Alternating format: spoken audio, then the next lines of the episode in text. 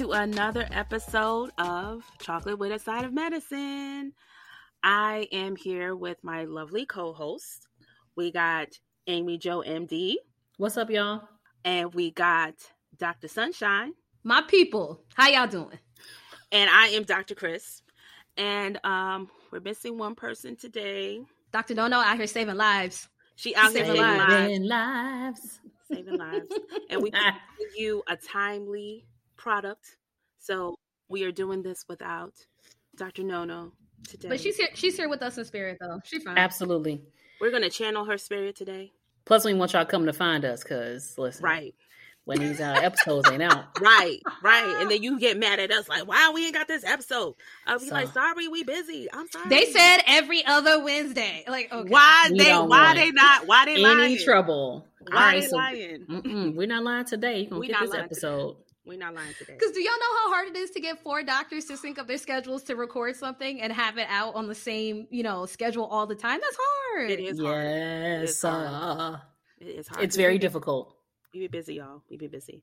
But we're doing this for y'all today. Which is a big sacrifice because I'm out here in these NCAA streets watching these tournament games. Okay, right, right. So I, I, I, heard you guys were talking about these uh, uh your picks and the tournaments. Like, what's going on?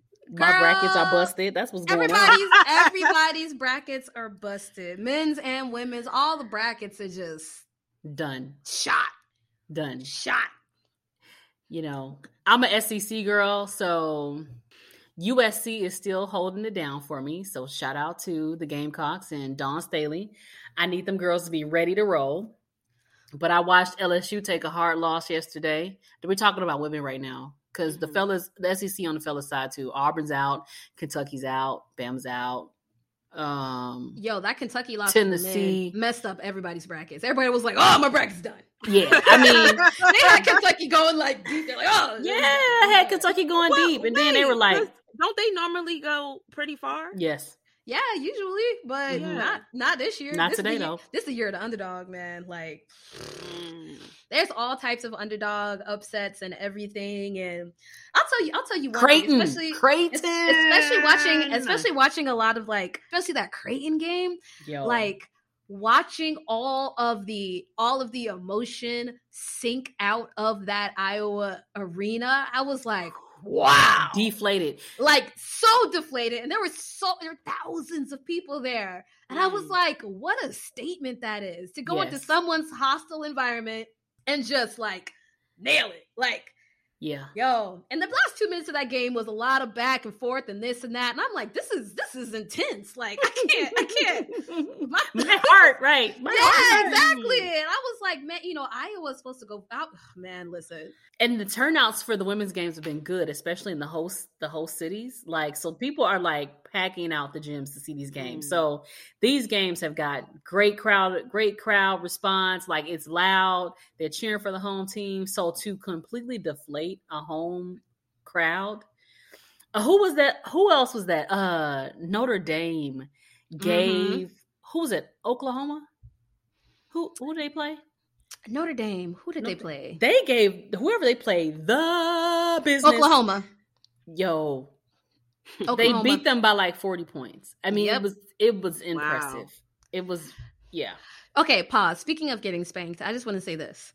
And I know that we had a moment of celebration for Howard because rarely do they make an NCAA. Listen, listen, listen, listen. Before before we get into the facts, I just want to say shout out to Howard. shout out shout out to the MEAC. You know because MEAC rarely gets any shine. Rarely and Howard, you know, they they made their way into you know into the NCAA tournament and everything, but unfortunately, by making they their way in, they uh they they walked into uh, a meeting with South Carolina, and uh they got they got shellapped.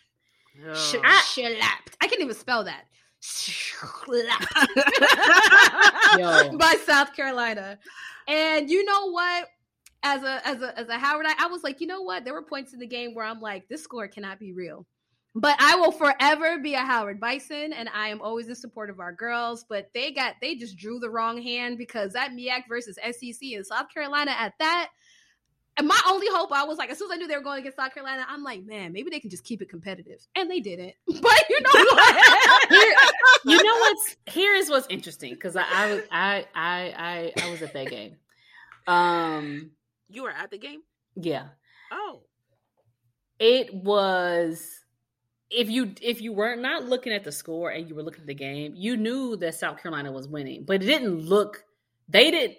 Howard didn't look like the score on the court, if that makes sense. yeah, Like they did not look like this discombobulated group of, you know, people going around. None, none of that.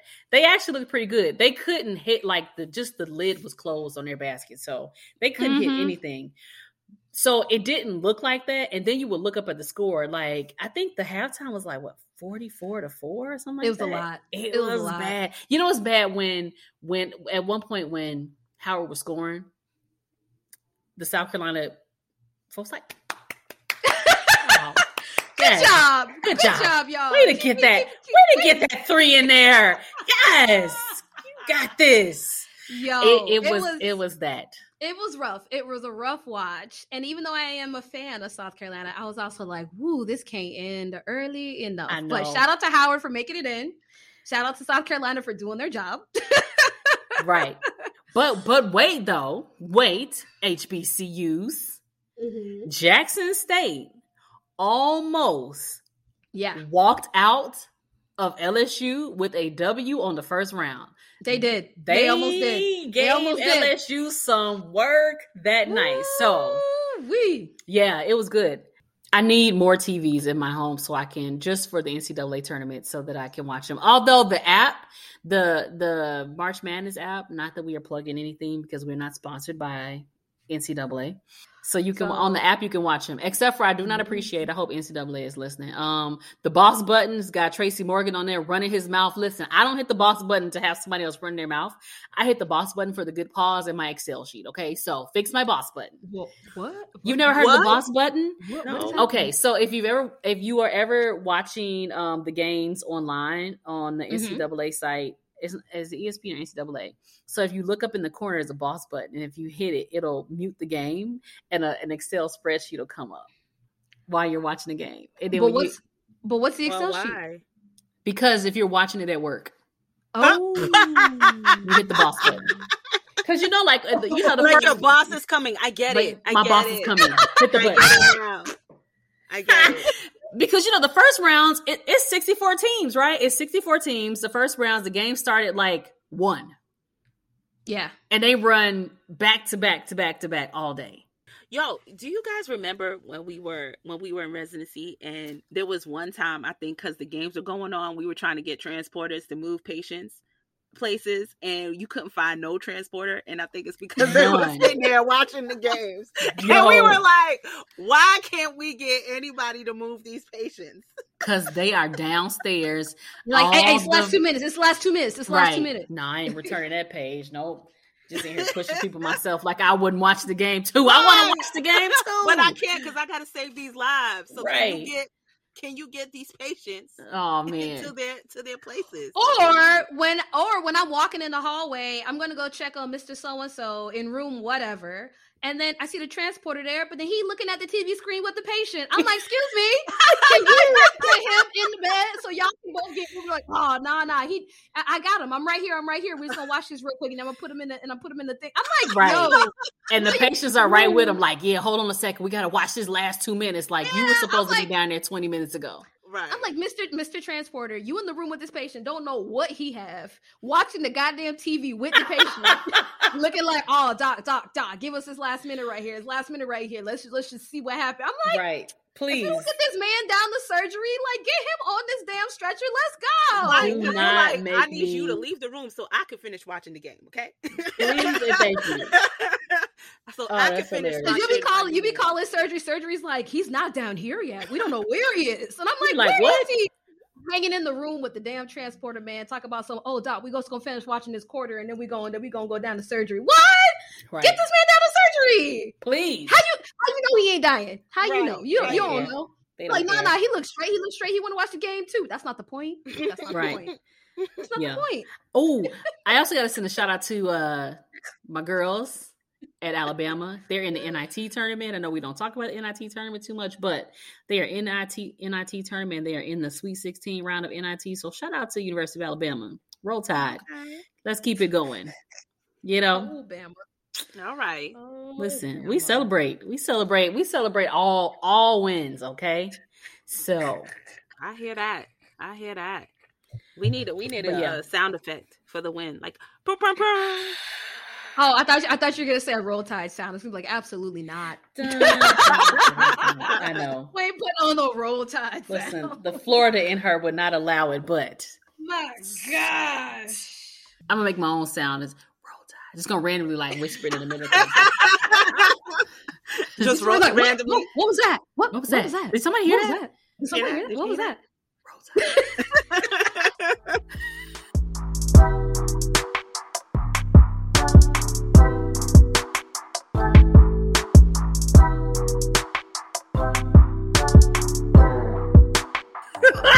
So anyway, um uh let's do these trending topics because we are we are not we are not focused. See, Dr. No No's not here, so we are unfocused. Okay, kind of still related to athletics, and we won't stay on this too long. Well, first of all, I want to say we are still waiting for Brittney Griner to get home. She is still. Oh my gosh! Yes, hashtag free Brittney. Come on. So, and, you know, like it's some shadiness, right? So, you know, when you're reading like some of the expert opinions, they're not even sure if she even had cartridges in there. Like the whole charge could be just, you know, made up. We're not really sure if she had or if she didn't. Then they've made some like unorthodox move to, you know, not give her like, you know, the proper procedures. And so they're extending her, you know, stay longer. And so they're concerned that she might become like just a political pawn in the whole thing. So, y'all, pray for Brittney Griner. Please let her get home. I would be terrified over there. I don't know, you know, what's going on, but not only is she a WNBA player, but she's a student athlete, a former student athlete, and she's a woman, and she's a black woman, and she's an American. So I really am pulling for her to come home soon and she's also lesbian, so you know they they and they have really yes, and they, they have they strict have laws of, against that. Yes, and they don't like because uh, I was watching a news. I think it was. Well, they like it when when she winning for them. They, of course they do. Like it well, don't they always right? like that? You know yeah. what I'm saying? They always like yeah. when you winning and you making money, right? But yeah. they want to have judgment on how you live your life, which doesn't right. really matter. But I think it was watching a a segment on CNBC, and they were saying that you know she not only does she she's also proud of the fact that she is a lesbian right and she openly is she's, yeah, she's openly married, gay right openly and gay, she's yeah. right and you know it's against the laws over there and they don't like that so of course they're gonna it's just gonna add more fuel to the fire right? And yeah.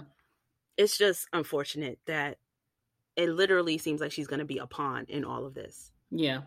Right? And it's just it's crazy. I am and they were and they were saying that home. normally normally um countries they they you know talk it out and normally it's something that they can resolve pretty easily right and they normally you get your right? normally you get your phone call you call your embassy right. the embassy talks to like it's like a whole process that's right. supposed to happen but yeah. in russia by right. the way that never happens not just for yeah. her like any american detained in russia they they're yeah, like these are our hard. rules yeah like, they've had hard times I actually and I actually don't appreciate um there's a lot of like comparing of Brittney Griner's situation to other Americans that are also locked up in Russia and I also don't think that that is very fair.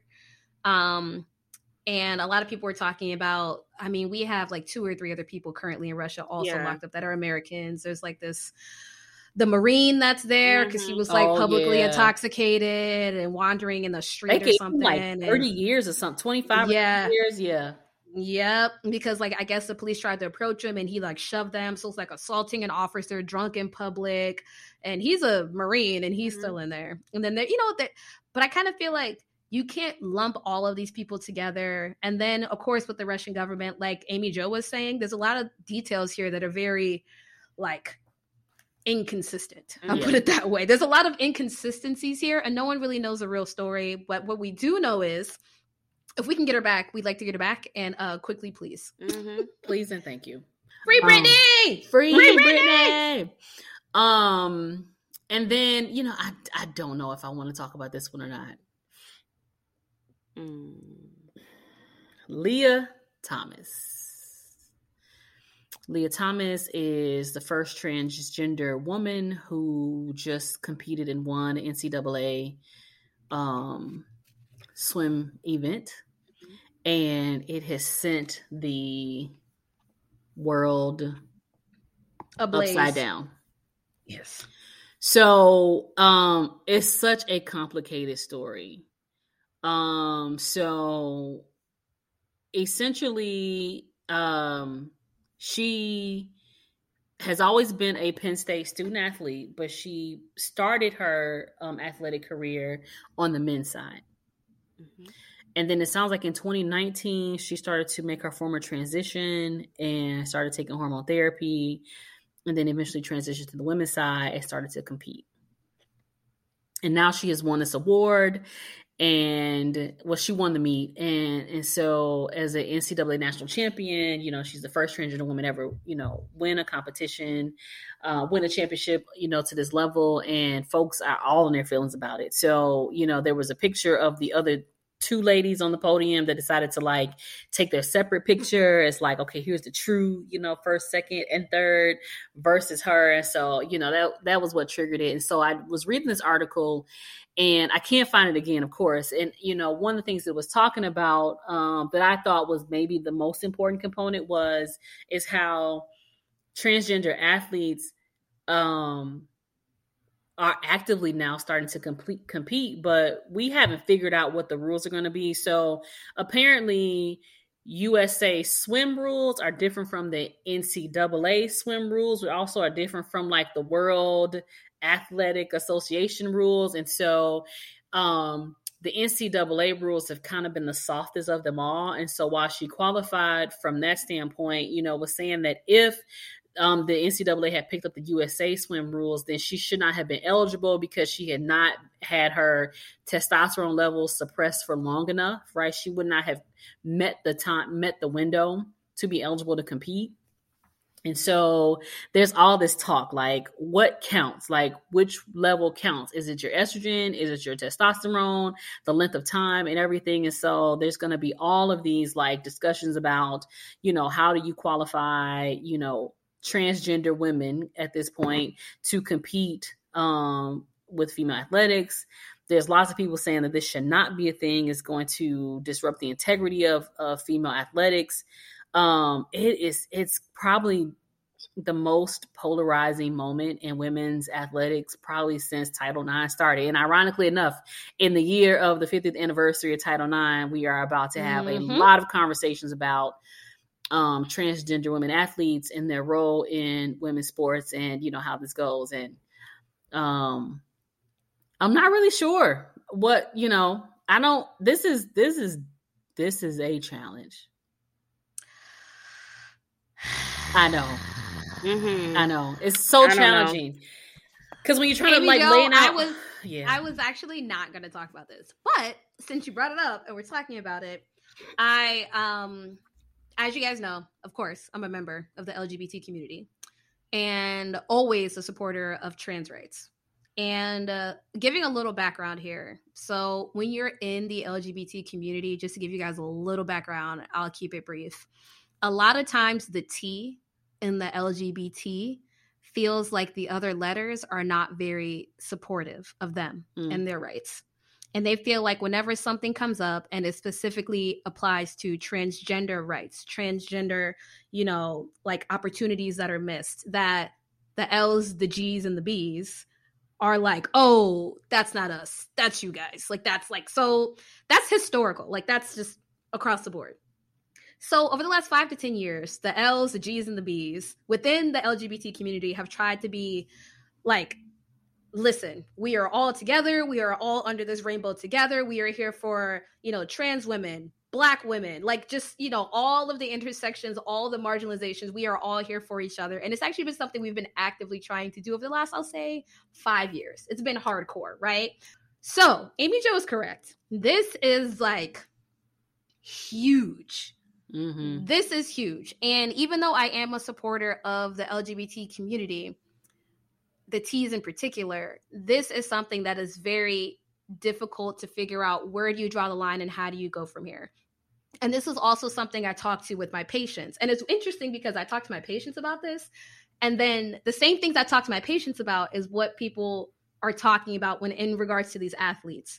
So, and again, I'll keep it brief because y'all know I'm long winded. So sometimes when you so sometimes when you get a patient who is trying to transition, um, especially when you have a male transitioning to female, so a transgender woman, right, who wants to undergo like hormone therapies, things like that. Sometimes along the way, they'll talk about how they wish their body looked a certain way, or they wish it didn't have certain features, or they wish that they didn't have this or that, and that they looked more feminine. And so those are discussions you have with your patient, right?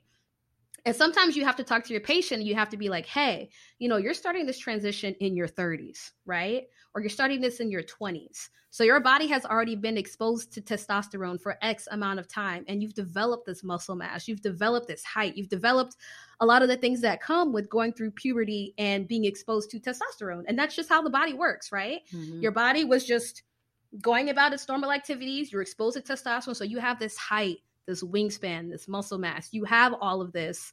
So when it and, and you have to talk to your patients about that because sometimes they feel insecure about that. Because they're like, oh, I don't look as feminine as I want to. I have my my jawline's too chiseled. I have this facial hair, and it's it's a thing that you have to discuss. So now that we're talking about athletes, right? So now you have these athletes that maybe went through puberty at age 12 or 13 and were exposed to testosterone for like five, six, ten years. So they have this muscle mass, they have this height, they have this wingspan because they started their transition at age 22, 23, right?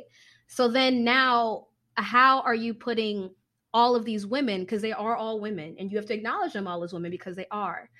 How do how do you draw the line and say, well, what amount of testosterone exposure through puberty is okay. Like how do you it's hard to draw that line because it's like okay, because because yes, after being exposed to estrogen for a while, you know, your muscles do change and certain things do change, but there's a certain amount of it after it's been exposed.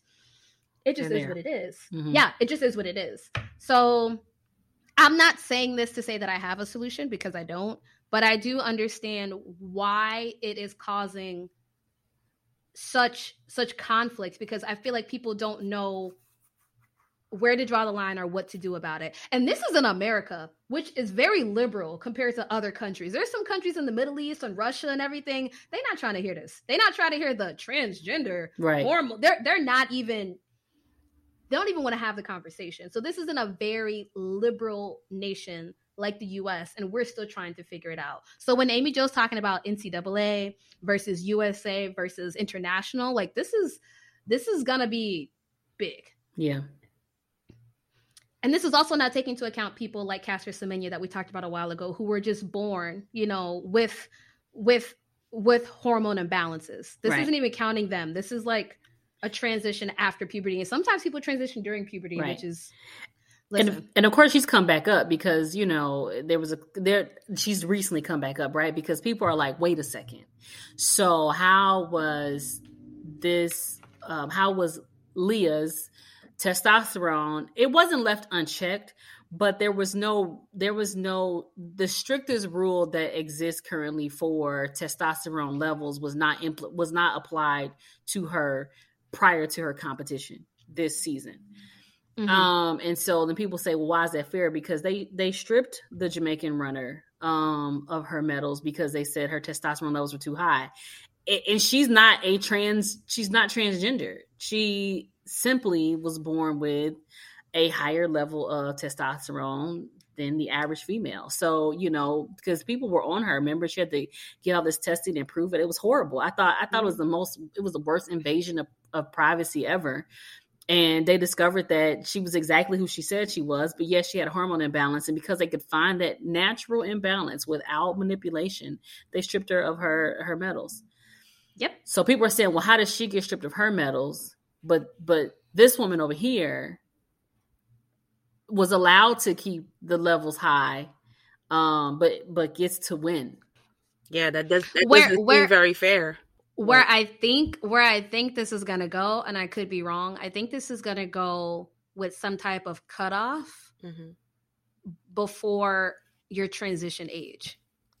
Yeah, that's what that's, that's, why I think this happen. is that's where I think this is going to go because someone yeah. transitioning after puberty versus someone transitioning before or or during puberty is very different. Because transitioning at age 22, like the swimmer, that's a whole different ball game. So another aspect that's kind of tricky about this is that you know even if they do put a timeline regarding like okay well we want you to have transitioned with hormones before this age or that age you have to think that if you want these women you know to, to transition before or during puberty, one, they're still minors, right? And since they're minors, you have to talk to their mm-hmm. parents about this and you're you're opening a box of conversation that parents probably need time to think about, process, you know, and if do they want to assist their child in this, you know, gender affirming hormone therapy? And a lot of parents aren't really open to that, especially depending on, you know, their own thoughts and beliefs and religion and all of that.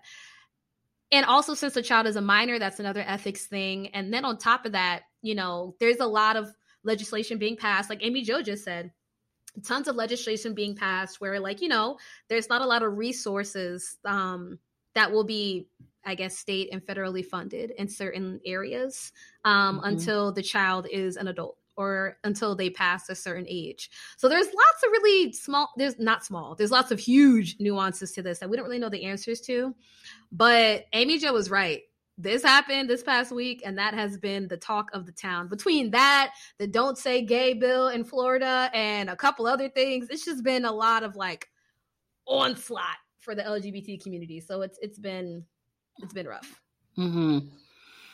And it's and, it, and you're right. It has torn the LGBTQ community mm-hmm. um, in, in, many ways. So, you know, even on our, you know, and we can go back to the the Penn State team. I think they were saying like uh 16 out of 30 or 13 out of 30 people did not agree with that she that she should compete. Um, but the majority said, you know, we support her transition, just not in the pool. Right. right? Like stay out. But that's pool. weird though, because how how so now we have to separate. It's okay here, but not okay there. Well, that's yeah. going to become the interesting thing. So, you know, there's also people that say, like, listen, um, you need your own your own competition, right? You need your own category. Oh, yeah. So, you know, does a transgender category develop from this? Um, that's going to be hard because the transgender community is working very hard to say if I have identified myself as a woman, then I want the world to identify me as a woman.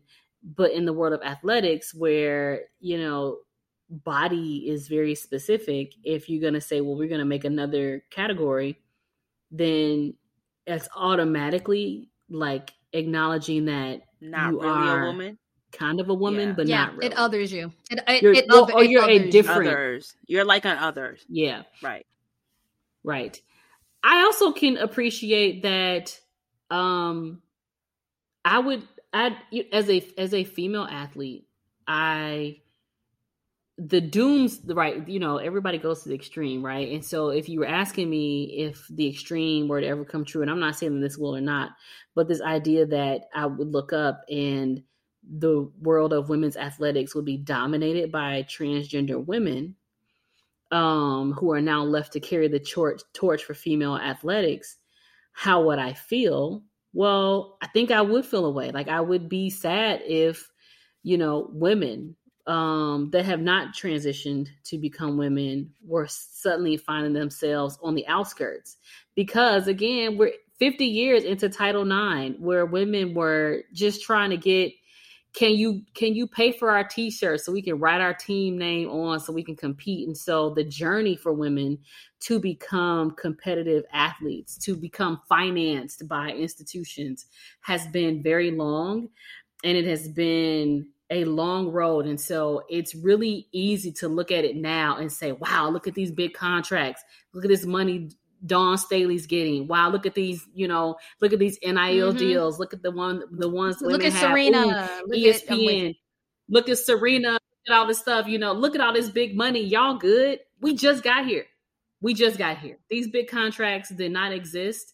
You know, um, if you ever got to ask, you know, the the Pat Summitts of the world, God rest her soul, um, you know, what it was like when they first started coaching. Ask some of your coaches that are now retiring women's, you know, basketball, what it was like when they started coaching. They'll tell you that nobody was checking for them. They were putting everybody in a minivan and driving and doing all this kind of stuff. And so think about all those efforts that have happened to now say, there is going to be a changing of the guard because from a, a hormonal structure, from a physical structure, you're just not going to be able to compete at your sport and so you you now become the second class citizen. Does that does then that other women non-transitional women like and so somebody is gonna feel othered in here one way or one way or the other. And so it's really hard to find a way to uh give everyone the respect they deserve because i don't want to disrespect transgender women or men. I i want them to be acknowledged and and all those things but also i appreciate that women want to hang on to the integrity of their sport and say what about me? Does this mean that i'm going to have to go? Because i don't i don't get exposure to testosterone for the first 20 years. So does it mean that i'm no longer good whereas i would have been great you know 5 years ago? I don't know. This is going to be very interesting to follow. Yeah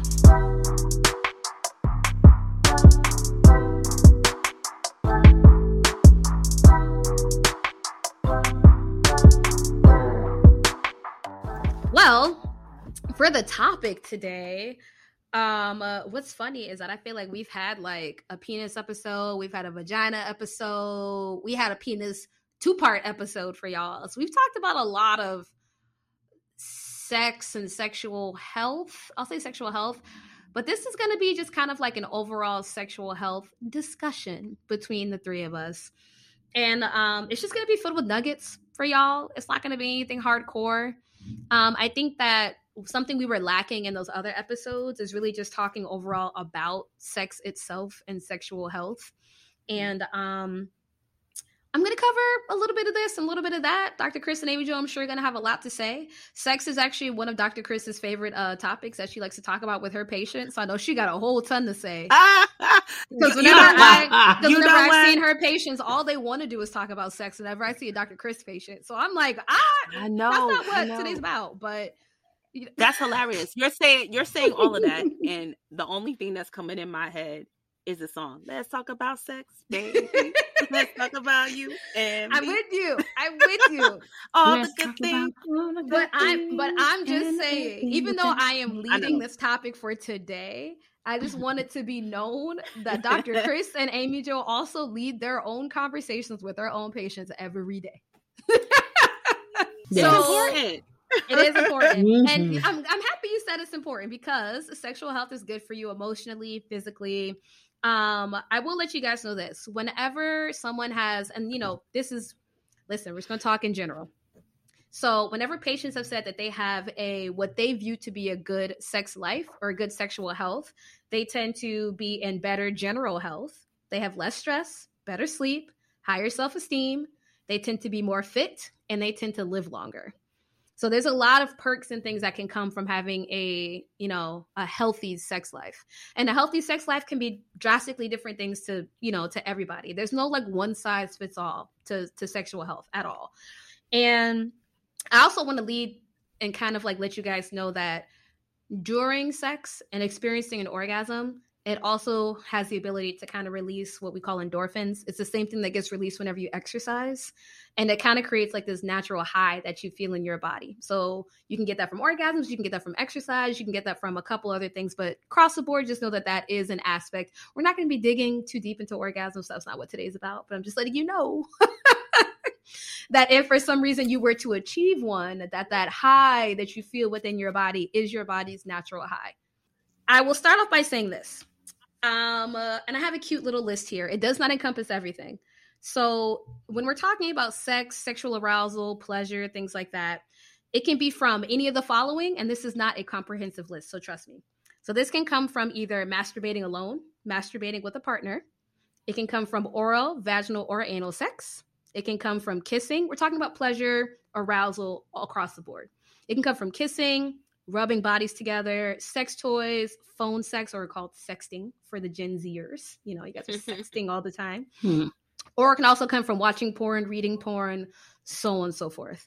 So when we're talking about this open discussion of sexual health, arousal, pleasure, it can encompass any of these things. And because this category is so wide, I think that it's important to realize that similar to what I just said to Dr. Chris, you know, this isn't a one size fits all kind of thing. And everybody doesn't like everything. And everybody's going to have their preferences of what they do like and what they don't like. So the first thing that I want to hit on here when it comes to having like good sexual health, especially if you're with a partner, one thing I really want to hit on here is communication. And I want to hit on communication and why it's so important because listen, y'all, it's 2022. A lot of y'all are hopping on planes for the first time in a couple years. Y'all getting flued out the way you used to get flued out before. Flued out. Flued, flued out. out. A lot of y'all have new partners. A lot of you guys have reconnected with old partners. A lot of, you know, people are starting to to move and shake and bake again. okay? And especially if you start shaking and baking again, and let's say you've kind of been out the game for a couple years, or let's say you just hop into the game for the first time, I think it's important to emphasize communication. So let's just say, for example, for example, I'm just throwing it out there, right? Let's say you're like, listen, I've been a hermit for two years. Somehow you dodged COVID. You out here like, listen, people are just now starting to creep out. I'm gonna creep out, right? You're doing your thing. Communication is very important for you, especially if you are looking to be involved with new partners, because it's important in that communication for you to be on the same page as your partner, right? Let's say you meet a partner, you guys hit it off on the first couple dates communication is very important because communication is your way of setting boundaries when it comes to sex and your sexual health or communication can also be your your avenue of expressing hey like this is what i do like. This is what i don't like. Are you into this? Are we into this? Did this go well? When you say stop do they acknowledge the fact that you said stop? Do they keep going? So i think that communication especially with a new partner is very very important. And sometimes you know especially when we start talking about like preventing sexual violence and things that can, you know, especially going down that rabbit hole, you know, I think it's important. And I'm not here to tell y'all like I'm not I'm not Steve Harvey. I'm not over here talking about some if you have sex with somebody within blah blah blah days, you blow listen, that's not what I'm here for. I'm just here to let you know that one of the key components to really good sexual health, especially if you are being active with a partner, is to make sure you guys are on the same page. And to be honest, this isn't just a new partner thing. Maybe you've been involved with a partner for a long period of time. And things that maybe used to arouse you or used to give you joy, maybe don't give you joy anymore. Maybe you want to explore. Maybe you want to try something new. Maybe that thing that you used to like, you're like, you know what? That kind of makes you feel uncomfortable now. You want to take a step back. You, as the person who is in charge of, you know, your body and your wants and your needs, I think it's important to be able to communicate that, or even if you can't communicate it, have a partner that at least understands, like, hey, I know you're having difficulty, like telling me what you do like or what you don't like. So, you know, hey, we're in this together. I'll wait for you to, you know, get to a point where you can communicate with me and let me know when you want to proceed.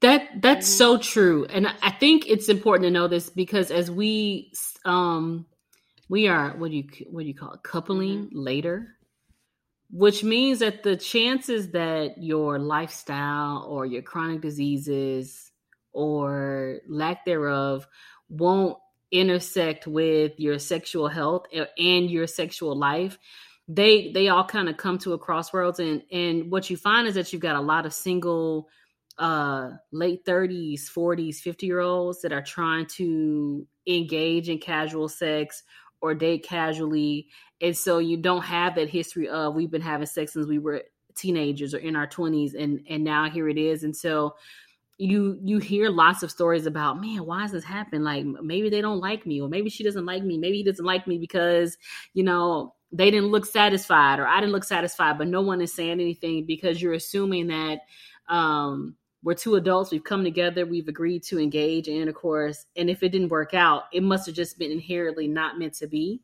but um, sex, even with the same partner, and sex with a new partner changes over the years. And so, you know, we cannot continue to, you know, believe in this idea that bomb sex, a bomb partner that's to give you bomb sex, has got to be bomb in the beginning, right? If it ain't hitting on the first attempt, then it's never to happen. But I think you can't get there without communication. um, you you gotta be talking and I, have seen it in new partners i've seen it in old partners where you just you know not even in the clinic just in general talking to people and you start to ask them like well do you did you tell them did you tell them this is going on and and you find out that after they've been communicating everybody misunderstood mm-hmm. something mm-hmm. mm-hmm. so the communication is probably just as important as you know that you know that grapefruit thing that you know what's the name them tried on uh, yes, and because everybody's into to the, the parlor tricks, right? Girl, I think I should try this. This is gonna be good. But while y'all out here trying to develop all these special skill sets, like make sure you cool with talking about your sex. That's a that's a big thing because I think a lot of times people just are uncomfortable about talking about sex. Like like I've yeah. seen so many patients like they're like, well, you know, it's hard, especially with their sex drive. They're like, it's hard because, you know, I, I I'm not into it. I'm like, why are you not into it? What's going on? Did you tell your partner? Well, I don't know. And it's like, mm. but then also too, I feel like when you're with somebody after some time, you get to know them and you can kind of pick up on cues, even if they don't verbally tell you that they don't like something, but based on their response, you could kind of know if it's good or not good. But then you have to be able to be comfortable to like say, hey, are you what's the what's the do you like this? You don't like this? Like maybe maybe put a safe word like Kevin Hart did, pineapples. I don't know. you know? But you gotta talk about it. You know what I mean? Maybe you don't like But Dr. Chris kinky kind of stuff, right? Maybe that's not what you like. Or maybe you do. Or maybe you'll be interested in it. Maybe and maybe we gotta normalize being able to right. ask for what you want, even in casual sex, because something else that comes up, I feel like people don't uh, want to talk about, you know, what gets them off. How right. do I get you off? How do we get each other off? Because they're like, well, I don't. I, we haven't defined this yet. since we haven't defined it yet, then I don't feel comfortable talking about it. Listen, no, have if a good y'all time. are naked in a bed together and exchanging bodily fluids, even if there is a condom involved, oh, we comfortable. We're comfortable enough. Like you can you can if you can see all of all of you all of this? All of this then yeah we're talking. Like we need mm-hmm. to have a mm-hmm. conversation. What do i like what i don't like? And not that you got to be in it like do it like this. Uh-uh right. like that. But unless it's a straight up one night stand whatever. We're not talking about y'all. Like if you're done whatever. you get what you get. You know what i'm saying? like, you just move on. You just move you on. know what? But if you're like we might do that again I think it's fine to say, well, you know, well, how'd you, you know, did you enjoy it? What did you like about it? You know, but but this is another thing too. You also have to know what you do like, right? True. Mm. So it only works if you know what you like. Because if you don't know what you like, you're you're sitting there like, I don't know. Like you try something and figure it out, right? But how do you get to know what you like? Dr. Chris, you bring up a great point. I'm gonna hit on that. But before I hit on that, I have a question for y'all. Do you think it's asking a lot for let me phrase it this way. Some people have difficulty communicating, period. Like at baseline, just in their day to day. Some people are just not great communicators. So do yeah, you think so do you true. think so do you think it's asking a lot to ask someone who is not a good communicator period to communicate more about sex? Do you feel like that's asking a lot? No, if you want a good experience, then how you gonna get that? Mm. Well, well, yes, I think it's asking a lot, but do you want it or no? Right. Mm-hmm. I mean, you ain't getting a little. I'm asking. Right. Yes, I'm asking a lot of you so you can get this D. So you can. Well, I'm asking a lot of you so you can get this right. P. You know what I'm saying? Like, right. We're talking about sex. We're talking about sex between two people. I'm assuming we're talking about sex between Consensual two people sex. who genuinely like each other. Want to be? I don't know if they're in a relationship it. or not, but they they want to continue to do this thing. They're enjoying it together, and when they come together for whatever reason, it's really working. It might not be optimized. It may not be the best but I'm feeling something about this. So yeah, I'm asking you to do something that you're uncomfortable with because the results of it is just as amazing, right? So yeah, I, I, do. I do. I think we're asking people who do not communicate well to all of a sudden develop a skill set. But the reward of that is equally as rewarding because, you know, we're talking about your chemistry with somebody being 10 out of 10. Now, mind you, no shade to the guys because I I love the guys. I really do. I love everybody. You guys know this. But men in particular tend to be not tend to not be very good communicators. In particular, that, that they just they just does that put more of the pressure on the woman to pull this out of the man or to, to you know what I mean? Do you know what I'm saying? Yes, I feel like that I think so. Yes. I you wanna you wanna know why I think so? Because for like for a sex, if if the act of sex happens, and, and I know men are gonna be screaming about this, but we're we're not talking about like your extremes, right? Like the the the the wop was not whopping or anything like that. No, that's not what we're talking about. We're talking about okay, we are having intercourse and we're genuinely enjoying it. What I what I often hear from you know guys is that I assume she liked it because I liked it. I had an orgasm, but as we all know, we talked about this in, in many of the shows that men have an orgasm is not the same as women have an orgasm and women enjoying sex does not mean that you've given her the kind of sex that she needs to orgasm yeah. If she has sex and she orgasms, she's like, oh my God, like that was the best sex ever. But it doesn't mean that she's automatically going to to orgasm. And so I think sometimes men default to was she moaning? Did she look into it? And did I come? If all those answers are yes, then they think, man, it must have been great for us. then actually she had a good time. You know this isn't like oh she had a horrible time. She had a good time and and women do this all the time. It was good. They enjoyed the experience. They liked the connection. They felt the chemistry. They enjoyed all this kind of stuff. They cannot wait for you to leave so they can break out that rose and get it on because they haven't orgasmed right and it the orgasm would be a great finish to the night for them so i think that's difficult because men walk away looking their assessment is it was good for me. It was good for you. We both got this glow and everything is good. Now realize this woman is brushing them out the door so they can actually go ahead and finish what everybody started.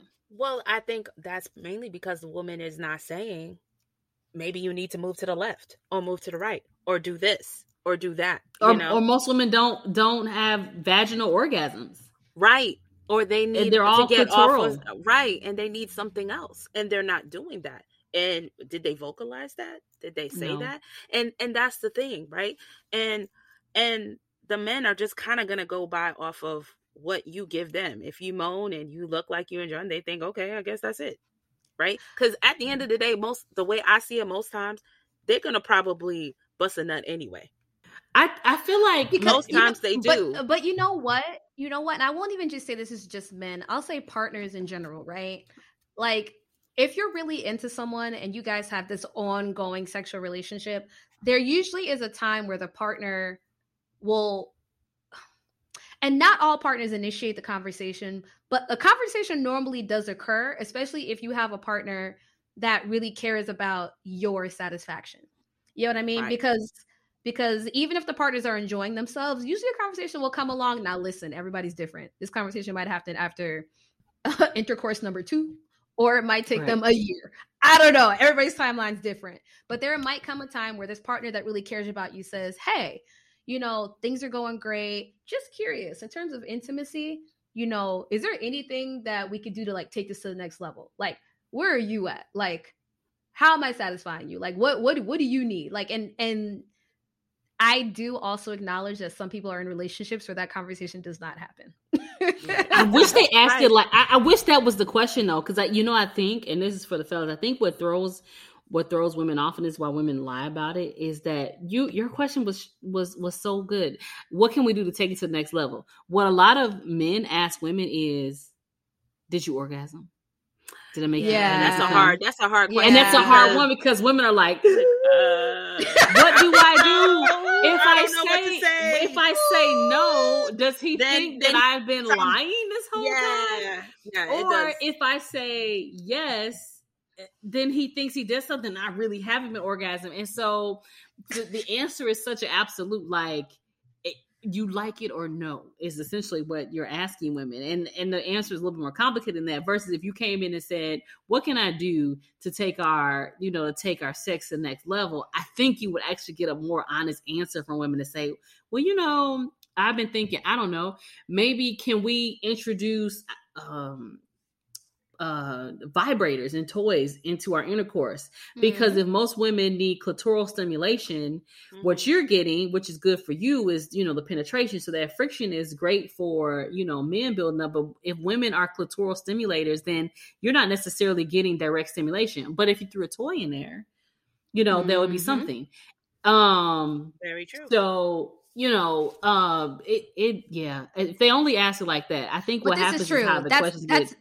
that's me asking the question as a woman, so I I understand that. I but, but, then, yeah, but then there's also hey there's fellas, also, listen, take take take Dr. Sunshine's question and roll with it. but there's also men. There's also men that really enjoy like their whole thing is all about they want to make sure that their partner enjoys it. Like they just yeah. really like that, and they take time to try to do that. And I think those men probably take more time to talk to them, talk to their partner, kind of find out what they like and start yes. because because the thing is what some people don't really understand is foreplay doesn't necessarily start when you're about to have sex and kissing sometimes it can start days before like right. if you just talk to the girl a certain way or say something you know you're already get in the anticipation already starting it up. Oh, that right? build and up. That can start. That build yeah, up. the build up. Yeah. You know?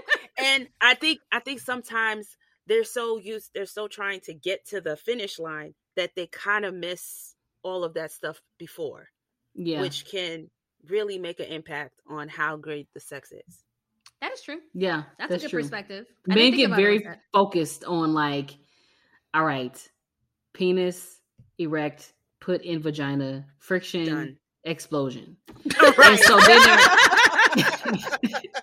and so then their whole their whole conversation. And so when uh, sometimes you know um what men think of as the buildup is not the same. Like women tend to, and this isn't this, you know, women tend to want more visual stuff like that, you know.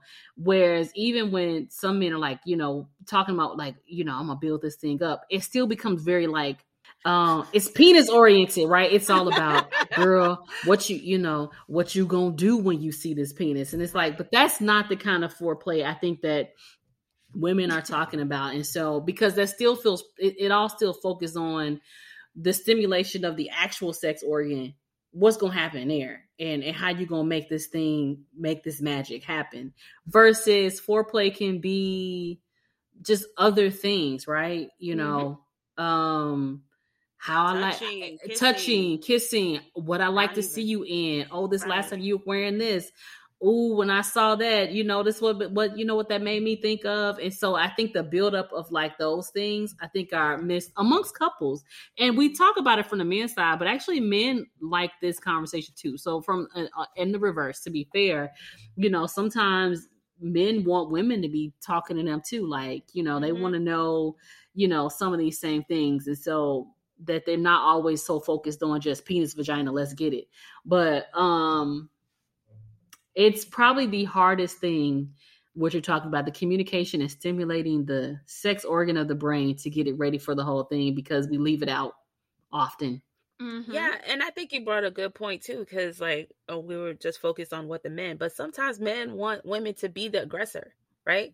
Because a lot of times you know men are tend to be the aggressors right? The ones that chasing after it. And sometimes mm-hmm. they want you to come and say i want this and they think that's sexy right?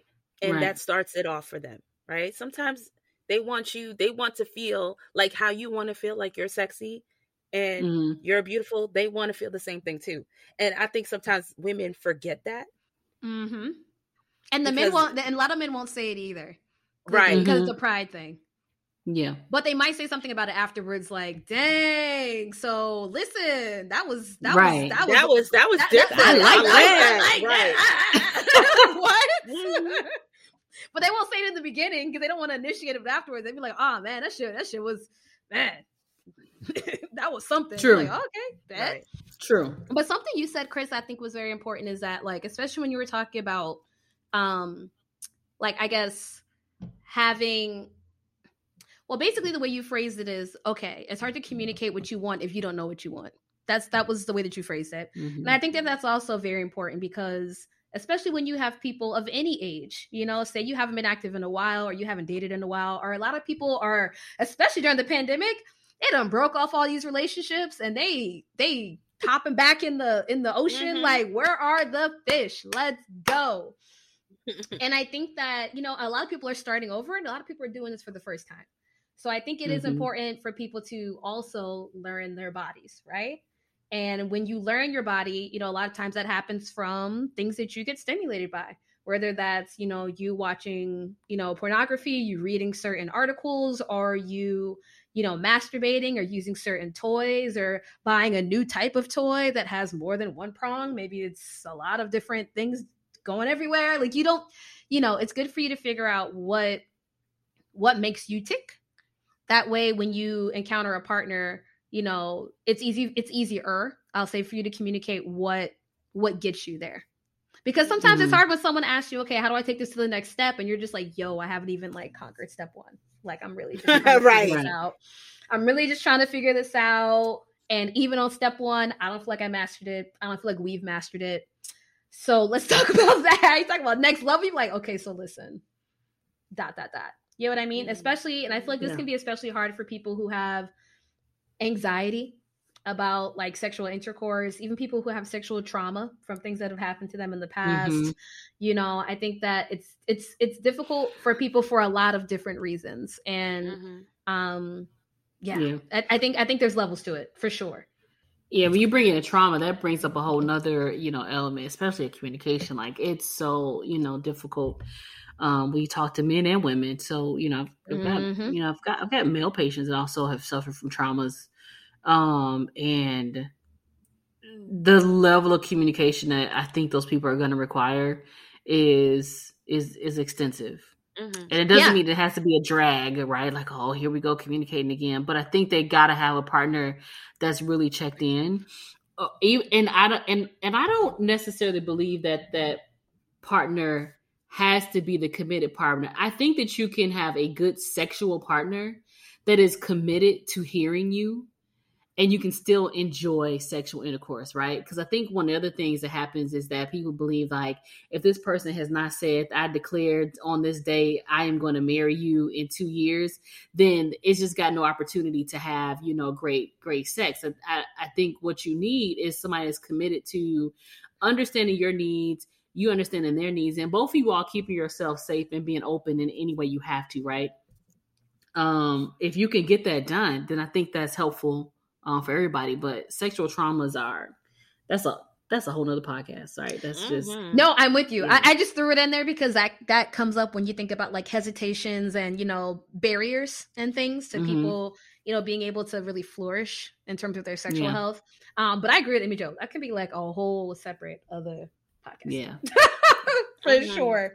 But I, but I do think that Chris did bring up something interesting when she was like, you know, especially if you don't really know yourself, because there's also a lot of late bloomers out there who are still trying to discover what makes them tick and what they really like. And uh, sometimes late bloomers come in contact with people who've been around the block a few times, like Tupac. Like I get around. So like yeah. it's it's you know, so sometimes when those two entities meet, possibly on Tinder or Hinge or Bumble or wherever, you know, then sometimes they have that communication like they have that miscommunication because it's like ah oh, nah i've been here i've done this like let's go like boom boom boom and if someone else someone else is might be like all right well slow down i told you i was about that life but like not really like uh, it's, it's, you know it's you know. Yeah. Just things to consider when it comes you know when you're thinking about like what will help it what will help you flourish in your sexual health. I do want to talk a little bit about sex drive so, and I'm not going to touch on it for long. I'm just going to say that overall, everybody has a different sex drive. Um, sex drive is there's no normal sex drive. Like, oh, if your sex drive is normal, you're having sex two times a day. Like, it doesn't work like that. So there are lots of people out there whose sex drives are low. There's people out there whose sex drives are high. There's a whole category of like sexual disorders of people who you know, either have difficulty having sex because of pain, they don't have a sex drive at all. So that's a whole nother like topic that we could probably do a whole nother podcast about. Let us know if y'all want that. But across the board, sex drive, you know, for everyone is not the same. And sex drive can also fluctuate. Okay. So I'm going to list a couple things on here for you guys. Like if you have a partner who had a strong sex drive and all of a sudden it kind of like took a plummet or a change, There's lots of things that can trigger that. The number one thing that can trigger this is stress. And I want to say this loud and clear for people in the back. So if someone is stressed AF, they either one will not have time for sex, two do not feel like having sex, or three they they they don't have the they they don't have the they don't have the necessary either time or energy to really put as much creativity into their sexual health the way that they would like. Mm-hmm. If they started new medications, that can also affect their sex drive. Um, I've had some patients that, depending on the type of birth control pill I have them on, that can affect their sex drive. Um, a lot of times it makes it lower, depending on you know which brand, which type. That's not all women, just some women. Just saying. So, stress, medications, uh, fear, and anxiety, which is something we talked about as well. Alcohol, tobacco use, substance use, all of that, y'all. Men and alcohol, you already know where we're going with this. I might circle back to that one. Um, uh, hormone levels, as in women can have a change in their sexual drive too, depending on if they are pregnant or breastfeeding or going through menopause or any change in your hormone levels, period, can cause a change in your sex drive um, and then as well as you know the sexual trauma stuff that we already mentioned. Um, so alcohol and tobacco and substance and drug use. This is this is one that we hit on a little bit when we did our penis episode. I think we talked a little bit about men in particular with excess alcohol. We also talked about erectile dysfunction at episode two. So a lot of this kind of blends and blurs into that as well. Um, but the take home message of this section is just letting you know that there are a multitude of reasons why someone's sex drive may may go down and why she's not in the mood or why he can't get it up or why both are happening at the same time. It's it's mm-hmm. triggered by a lot of different things. And I have seen that most of the time it's happening to everybody in the house. And but the but the res, the reflection often is well it's just not working because they aren't into me right it always the the blame gets put across the table mm-hmm. and you're like listening you're like wait a minute y'all both sound really stressed out right? Both guys a lot going on right? Somebody's parent is sick or the kid is is is acting up. I got a new supervisor at work. I took on extra shift because you know covid cut my salary and now i got to do all this kind of stuff. And then mm-hmm. um you know, and then you're all of a sudden it's never intentional that you're talking to, you know, families because, you know, we are family medicine doctors, but you know, and so we talk a lot about sex and we end up doing a lot of sex counseling, but it's it's always on accident, right? It's because the spouse came with the person and you happen to ask just the right question and somebody answers the question and you get up into this whole conversation and you're like, wait a minute, what what did I get into? I think I'm gonna have a sex therapy session. Um, mm-hmm. Um, but it's interesting to see, you know, people don't see exactly how those things kind of creep up on them because they're slow. Mm-hmm. So it's rare that people wake up one morning and don't have a sex drive. I think what you find is that it creeps in, right? You notice that you want it less. Or you notice that even though you don't want it, you still are interested enough in your partner that you'll go ahead and do it. And then you just look up, you don't want it, and you ain't doing it. Mm-hmm. Yeah, so. that is so true. Or you like you try to do things to get you yourself in the mood so mm-hmm. you can satisfy your partner, but you really mm-hmm. don't want it. So mm-hmm. you're just like doing it because you just feel like, you know, it's your duty and that's that's what you should do. And then it kind of takes it oh and and if the partner kind of senses that, then that also makes them feel weird and maybe not want to keep doing it, right? And then you have all these problems. And at the end of the day, it all goes back to we're not communicating with each other. We're not talking about it. We're not trying to find out what's the problem. How can mm-hmm. we fix it? How can we move towards that? You know, maybe we need to, maybe we shouldn't do penetrative sex. Maybe, maybe it's just, um, I don't know, oral sex that will work. Because sometimes you'll have a partner that, for whatever medical reasons, maybe, maybe he had prostate issue and he can't really mm-hmm. get it up, right? And mm-hmm. so because he can't get it up, then you're like, ugh, well, he's not he's not really getting it up like that that much anyway. So so what about that, right? And then he feels a way that mm-hmm. he satisfy you, and you know maybe it's just coming to an agreement, talking about it, and just saying like, well, we can satisfy each other different ways. Yep, like being open minded about it. Mm-hmm. I completely I completely agree. Yeah, these are the conversations I have with my patients. mm-hmm. because and you know what? Some partners are also automatically blame themselves too. Mm-hmm. Especially women. Women tend to do that a lot. If they notice that the sex drive of a man has like dropped off or something, they'll blame themselves or think that they're not as attractive or assume that the guy is cheating or like women, you know, women can go down a weird whirlwind spiral here.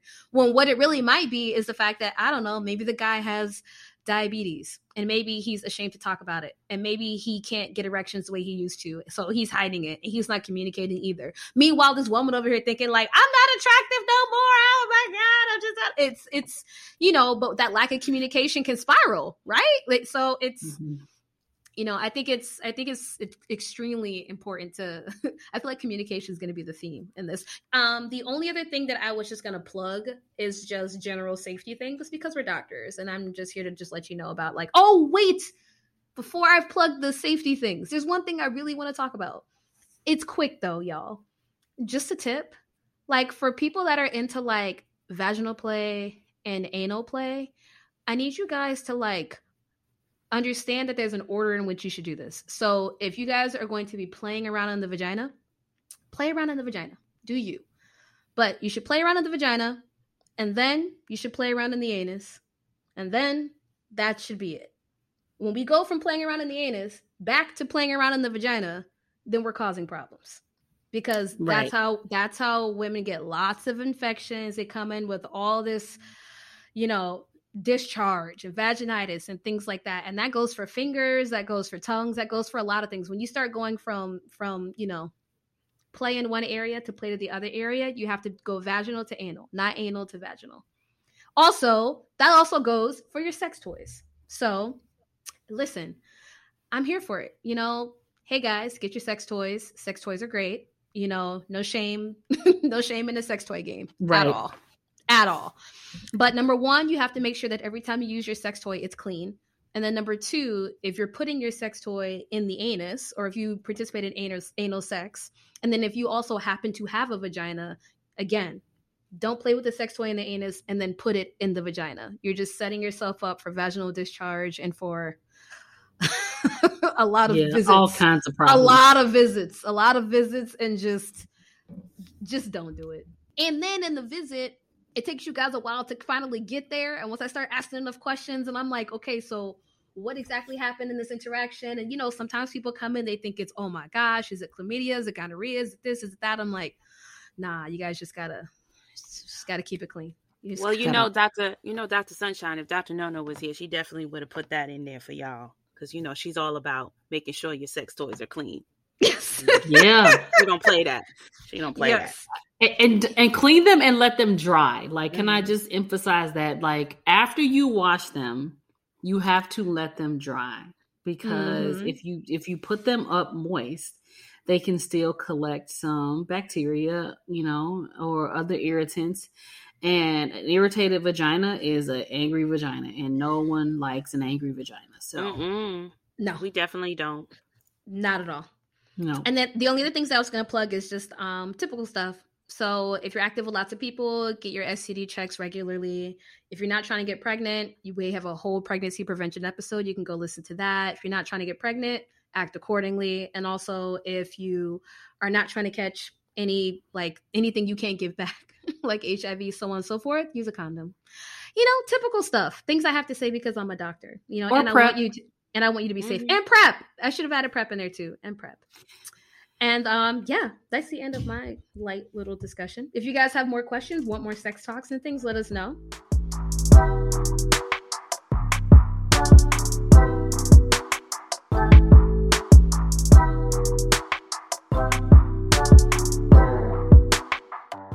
Let's do it.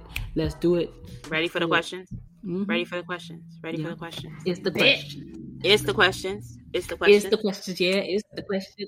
mm, mm, mm, mm. All right, guys. First question. Hello, ladies. Hello. How hey. do you know if you have sickle cell or sickle cell trait?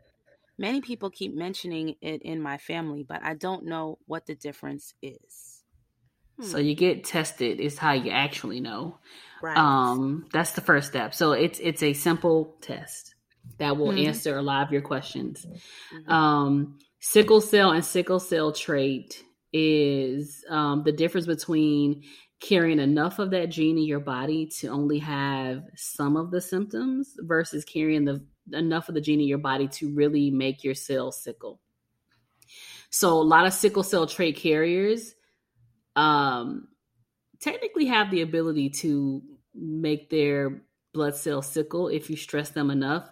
But most people will go their whole lives and they will not have any symptoms. But they have the trait that they can pass along that if com- that if put together with another person that has sickle cell trait can produce kids that can have full blown sickle cell.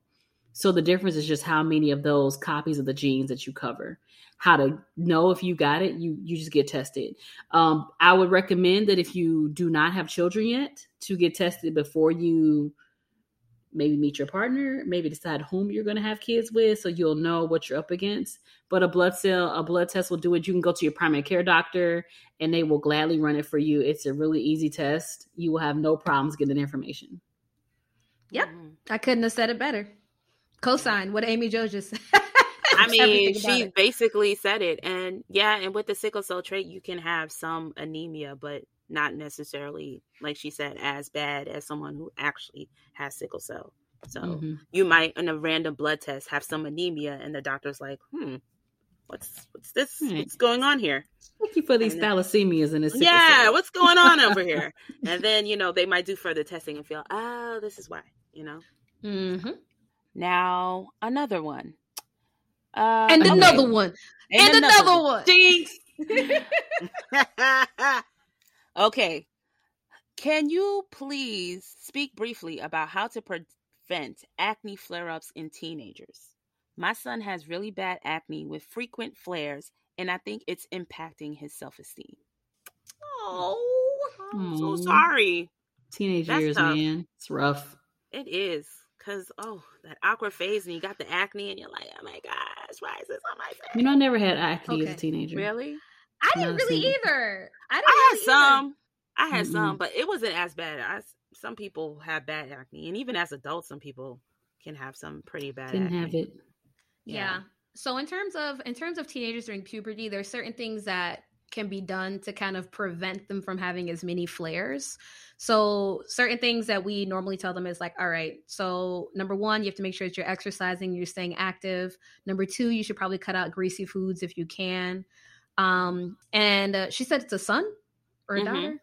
A okay. son. Yeah. So then basically a lot of the things are lifestyle changes. These are these are really just lifestyle changes. And then if you try the lifestyle changes and they don't work out very well, or while you're doing lifestyle changes, you can get him in to see the PCP, then they can take more of kind of like a thorough, you know, exam, a thorough look. There's certain creams that we can prescribe. He might need to also see dermatology if it's really severe acne. I don't know how severe mm-hmm. these flare ups are. Um, and then you can kind of take it from there. Women tend to be a little bit different because women tend to get acne flare ups, which are kind of correlated with their cycles. Um, so that's a little different. But um, I'd say probably start there. Lifestyle yeah. changes and a PCP appointment. That's where I would start. Yeah, because some people like if they eat certain things like chocolate or eat like certain food triggers make it worse. Mm-hmm. Food triggers make it worse. Stress makes it worse. Lack of exercise mm-hmm. makes it worse. There's lots. Of, there's lots of things that can make it worse. Um, can I can I add one thing? If we could do all those things on top of simplifying the skincare routine, because what I find is that by the time they're in your office and they're talking to you about the acne, they have layered so many things, right? They're using benzoyl peroxide, they're using retinol A, they're using this, you know, acne mm-hmm. kit. Oh, that acne kit, this scrub, that scrub. I would tell you that to take a hard reset, right? Like see, you know, what they're eating. If it's lots of sugar, lots of processed food, and a lot of teenagers do eat a lot of that, especially because they're not at home a lot, that's your first step. But pair that with just gentle cleaning, right? Nothing rough.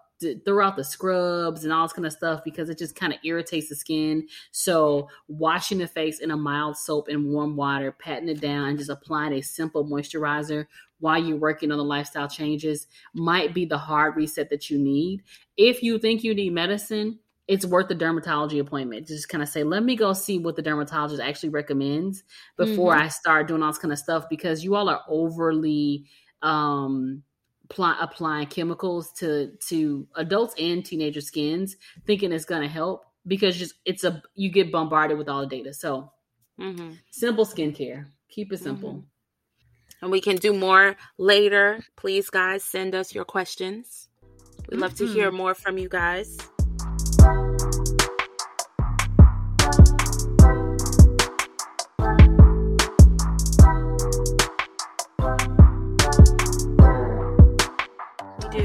This means time for chocolate kisses. Yes. Chocolate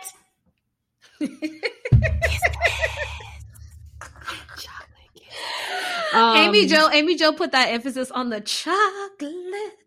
Oh, I gotta think about one. Uh, think about one chocolate. Well, while you think about while you think about one, I can uh I can go. Mm-hmm. So my chocolate kiss is gonna go to my wedding planner because she's awesome and she's also a black girl, so black girl magic. And she has honestly changed my life because I went from being extremely stressed to just kicking up my feet and being like, "Oh, you got that girl right? All right, bet. See, this is why we team. We make a great team." Meanwhile, she's looking at me like, "Girl, I'm doing all this work," and I'm like, "That's okay.